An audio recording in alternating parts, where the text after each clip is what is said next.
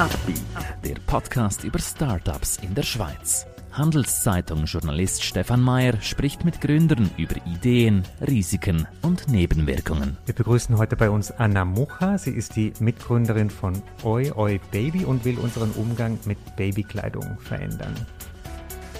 Sie wollen selber eine Firma gründen? Warum nicht? Dafür brauchen Sie aber starke Partner. Einer davon ist die Credit Suisse. Mehr Informationen unter credit-swiss.com/Unternehmer. Erklär uns doch am Anfang so ein bisschen, wer bist du, was ist dein Business, was treibt dich an, wo bist du zu Hause? Klar. Ich bin Anna äh, von Ojojoj Baby und wir vermieten äh, Bio Babykleider aus Biobaumwolle im Abo. Mhm. Äh, das sind Sets ähm, von Kleidern, nachhaltig produzierten Kleidern, die die Eltern überkommen. Ähm, und kaum wacht das Kind daraus raus, können sie es zurückschicken und kommen eigentlich ein neues Set über. Ähm, ich hatte äh, im 2019 die Idee für, für das Business, gehabt, wo meine erste Tochter auf die Welt kam. Ähm, und sie ist einfach wahnsinnig schnell gewachsen, wie das viele Eltern wissen. Und ich habe gedacht, kann man das nicht irgendwie nachhaltiger gestalten, dass ich mein Kind trotzdem gut anlegen kann, dass ich genau das habe, was ich brauche, aber dass ich nicht jedes Mal alles muss neu kaufen muss. Und ich habe dann gesucht, was es so gibt auf dem Markt und es hat noch nicht viel gegeben. Und dann habe ich entschieden, zum selber zu gründen und habe äh, meine Mitgründerin Belen gefunden. Wir sind heute das Zweite mit ein paar Volunteers ähm, und vermieten eigentlich Babykleider in der ganzen Schweiz. Mhm. Wir haben hm, das vorher ganz kurz angesprochen, dieses Thema Cir Circular ähm, mhm. Economy, diese Kreislaufwirtschaft. Wir hatten auch eine Bekannte von dir schon mal hier im Podcast, die das mit Kleidung für Erwachsenen macht. Äh, warum war denn das damals, als dein Kind noch ganz klein war, sozusagen noch nicht so ein Thema? Also Warum ist dieses Bewusstsein gar nicht so ausgeprägt gewesen, glaubst du? Das ist eine gute Frage. Ich glaube, heutzutage ist, also es, es gibt ein paar äh, Sorgen von Eltern, die man hat, wenn man erst mal älter wird. Und das erste ist, was braucht man überhaupt? Ähm, und da gibt es tausende Ratgeber online. Und das zweite ist, ähm, man will etwas Wunderschönes fürs Baby und das Beste fürs Baby. Und ich glaube, der Babymarkt, äh, der, der, spielt auch mit dem natürlich. Also es ist wahnsinnig easy, um etwas zu kaufen, äh, bis man dann merkt, oh mein Gott, jetzt ist schon wieder zu klein, jetzt brauche ich schon wieder etwas Neues. Ähm, und mit diesen Sorgen gehen wir eigentlich auch um, bei unserem Modell natürlich. Ähm, wir haben eine zusätzliche Sorge, die wir äh, angehen. Und das ist nämlich, dass man nicht viele Sachen daheim hat schlussendlich. Also es ist ultra praktisch, um einfach über das zu bekommen, was man hat, es wieder zurückschicken. Und der schöne Gedanke dahinter ist, dass man eigentlich automatisch mit anderen Familien teilt, ohne Aufwand. Also im Vergleich zu einem Secondhand musst du nicht die ganze Zeit an die Börse rennen und Einzelteile kaufen, sondern du hast wirklich ein Set mit allem, was du brauchst. Und das heißt, ihr habt jetzt diese Plattform, wo man sich die Kleider anschauen kann, die es gibt, oder wie funktioniert das? Wie meldet man sich da an? Wie gelangt man in diesen Austausch rein? Ja, klar. Also wir haben drei verschiedene Boxen ähm, mit fünf Teilen, zehn Teilen oder 15 Teilen und das Ganze ist ein Abo-Modell. Es ist ein Abo-Modell genau eben aus dem Grund, weil man nie weiß, wann das Kind aus den Kleidern rauswächst und so kann man immer dann, wenn es einen Wachstumsschub gibt, eigentlich etwas wechseln. Ähm, man kann heute äh, auswählen, was das man will. Farben, die Lieblingsfarben kann man auswählen. Und wir dann eigentlich das Set wirklich mit passenden Outfits zusammenstellen und zum Kunden äh, per Post liefern. Mhm.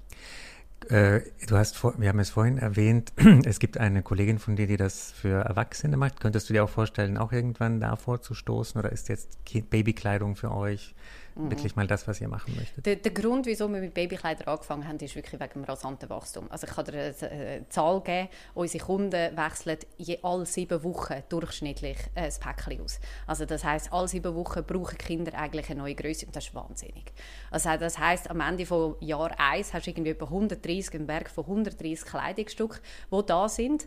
Und wenn man dann bei der Erwachsenenwelt sieht, äh, in die Welt geht, dann sollte man ja eigentlich schon können Kleider ein bisschen länger tragen als jetzt das Baby. Mhm. Ja. Wie war denn dein Weg, deine Karriere, bis du zur Gründerin wurdest? Hast, hattest du schon Startup-Erfahrung? Warst du in irgendeiner Firma? Was war so dein Weg? Nein, wir haben beide eigentlich Grossfirma-Erfahrung. Äh, Belen war lange bei der Bank gewesen, und äh, ich äh, als Hintergrund, äh, sie hat einen Marketing-Hintergrund, ich als Hintergrund Supply Chain und Einkauf und bin lange im Lebensmittelbereich tätig gewesen, aber auch für Grossfirmen. Mhm. Ja.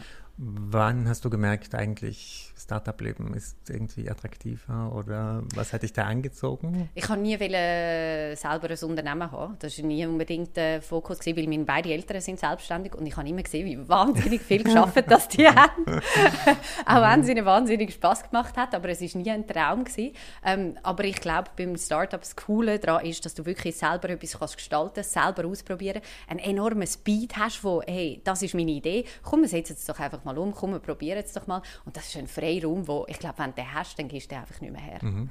Und wie hast du die Mitgründerin gefunden? Also wie habt ihr euch äh, kennengelernt? Ähm, äh, ich habe es ausgeschrieben, ganz ah. klar, ah. als äh, Mitgründerin wirklich. Und ich habe jemanden gesucht, der meine Skills jetzt eher im Upstream-Bereich, im Operation, Supply Chain-Bereich komplementiert mit ein bisschen Marketing und Sales-Erfahrung. Und wie lief dieser Auswahlprozess? Wie viele Leute bewerben sich auf so eine Ausschreibung? Ja, es ist ein sehr Early Stage Startup gewesen. Also es ist wirklich einfach die Idee und der, und der Anfangspitch herum ähm, aber es haben doch etwa 20 Leute äh, sich beworben und ich habe mit jedem Einzelnen ein Interview geführt natürlich, auch weil der viel, ne? Austausch, ne? ja, mhm, mhm. weil der Austausch super super spannend ist. Und das Coole ist, auch wenn es nicht alle als Mitgründer geschafft haben, bin ich heute noch mit äh, vielen von denen in Kontakt, weil sie Volunteering machen oder weil sie sonst mithelfen, weil sie uns promoten und das ist mega schön. Vielleicht ist das auch auf Dauer erfolgsversprechender, wenn man jetzt nicht, weil die meisten Kunden ja mit Freunden, Kollegen, Leute, die sie aus dem Studium kennen. Ja. Also eigentlich hast, konntest du die Interessen ja besser matchen, oder? Durch dieses Verfahren irgendwie.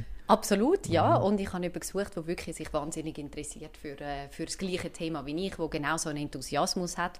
Und äh, lustigerweise, Belen hat noch keine Kinder gehabt, wo wir es angefangen haben, aber sie hat sich trotzdem wahnsinnig reingehängt und können begeistern für das. Und das finde ich toll. Und jetzt kann sie es am eigenen Leib eigentlich ausprobieren, weil äh, sie auch ein Baby bekommen hat und sagt, hey, das ist das Beste, was ich hätte gründen können und das beste Produkt, das ich hätte können, können mieten mhm. ja.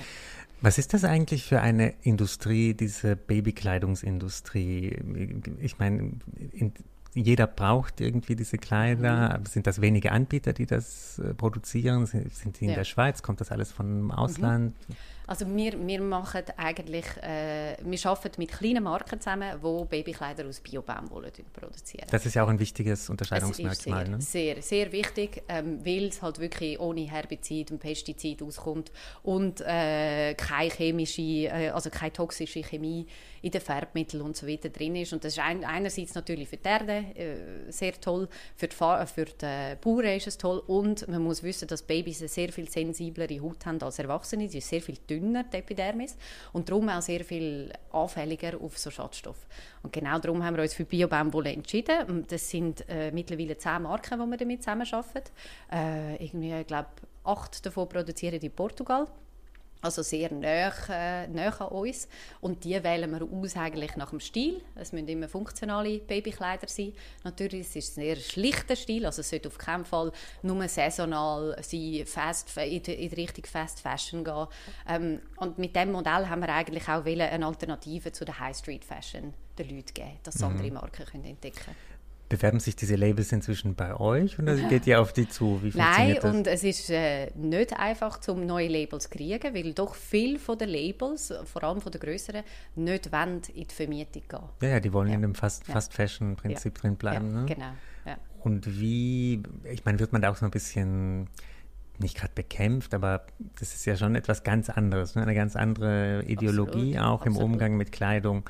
Wie merkst du denn, gibt es da Gegenwind? Gibt es da Leute, die... Es, es, gibt auf jeden Fall, also Gegenwind, was heißt äh, Gegenwind? Ich glaube, ja, sie, sie haben Angst vor der Kannibalisierung von, von ihrer eigenen ihre eigenen Verkäufe, aber die Marken, die wir zusammenarbeiten, das sind, und das, darum sind die auch total cool, es sind meistens selber Familienunternehmen, das sind vielleicht zwei, drei Leute, die das zusammen machen und die verstehen absolut, dass, äh, dass wir so wahrscheinlich nicht mehr können, einfach irgendwo ins Wilde raus produzieren und auf den Müllberg rühren, sondern dass es ein neues Modell braucht und die heißen sehr willkommen, dass sie etwas ausprobieren können durch uns und das nicht selber schon drin investieren müssen.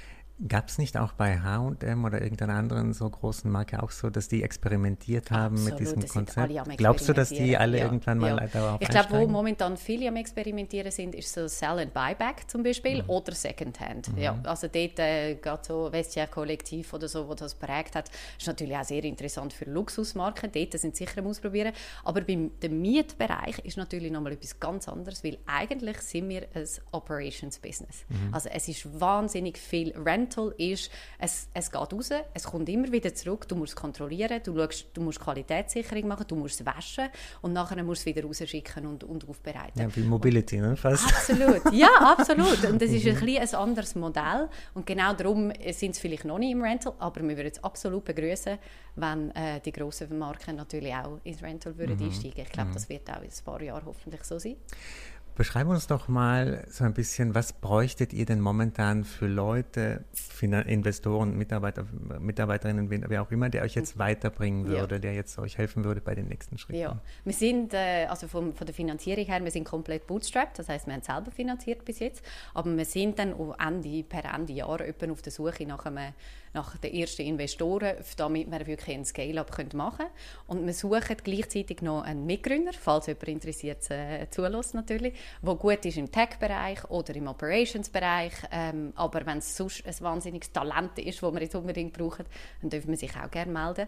Und was wir mega dankbar dafür sind, ist, dass wir so viele Volunteers haben, die eigentlich mithelfen wollen. Und das ist etwas mega Schönes. Wirklich jeder sein Teilbereich, die haben meistens einen 100%-Job, aber wollen noch etwas nebendran machen, wo, Sinn, wo ihnen Sinn gibt gibt. Ähm, und das, äh, das schätzen wir sehr. Warum sucht ihr denn einen Mitgründer, eine Mitgründerin und nicht einfach einen Angestellten? Ja, den, der Angestellte zahlt man. Ach so, okay. Ach so, und, und der Mitgründer kann dann Absolut, der Mitgründer ist ja wirklich mhm. eigentlich äh, beteiligt am Unternehmen. Also man investiert in die Zukunft und in den zukünftigen Wert von einer Firma, anstatt dass man jetzt äh, genau einen grossen mhm. Lohn bekommt. Und wenn jetzt die Finanzierungsrunde geklappt hat, was wären denn eure Ziele, also sage ich mal Expansionsziele? Wo wäre eure Obergrenze? Ja, genau. Ja, du sprichst es an. Also Expansion ist sicher ein Thema. Wir haben in der Schweiz angefangen, aber wir haben einen sehr grossen europäischen Markt, der gerade neben der Grenze lauert und den würden wir sehr gerne entdecken, natürlich. Und ich glaube, wie du es vorhin gesagt hast, ja, die Grossen sind auch schon am Experimentieren. Ich hoffe wirklich, dass in ein paar Jahren Rental kaufen Konkurrenz macht, weil es einfach so einfach ist, um etwas zu mieten oder einfacher ist, um etwas zu mieten und viel, viel angenehmer, weil du es einfach wieder kannst loswerden und weißt, dass trotzdem jemand anderen braucht, noch ein gutes Gewissen dabei mhm, hast. Mhm. Wie äh, machst du es denn, wenn du so herausfordernde Situationen hast, äh, vielleicht auch Diskussionen mit deiner Mitgründerin?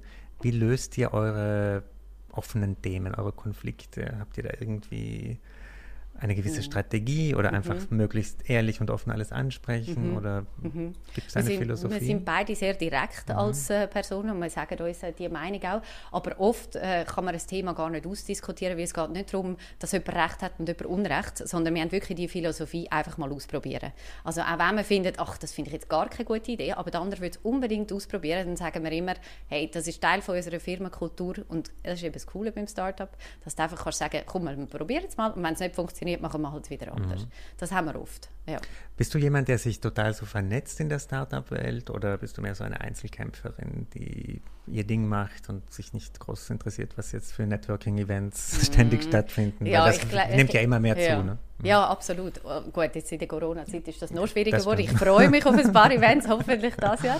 Ähm, aber meine Mitgründerin ist sicher die bessere Netzwerkerin als ich und darum ist es auch wichtig, dass du in so einem Gründerteam mehrere Leu Arten von Leuten hast, drin, wo der eine macht das gerne und geht gerne an so Sachen, der andere eher weniger, äh, dass man sich ein bisschen ja, aushilft.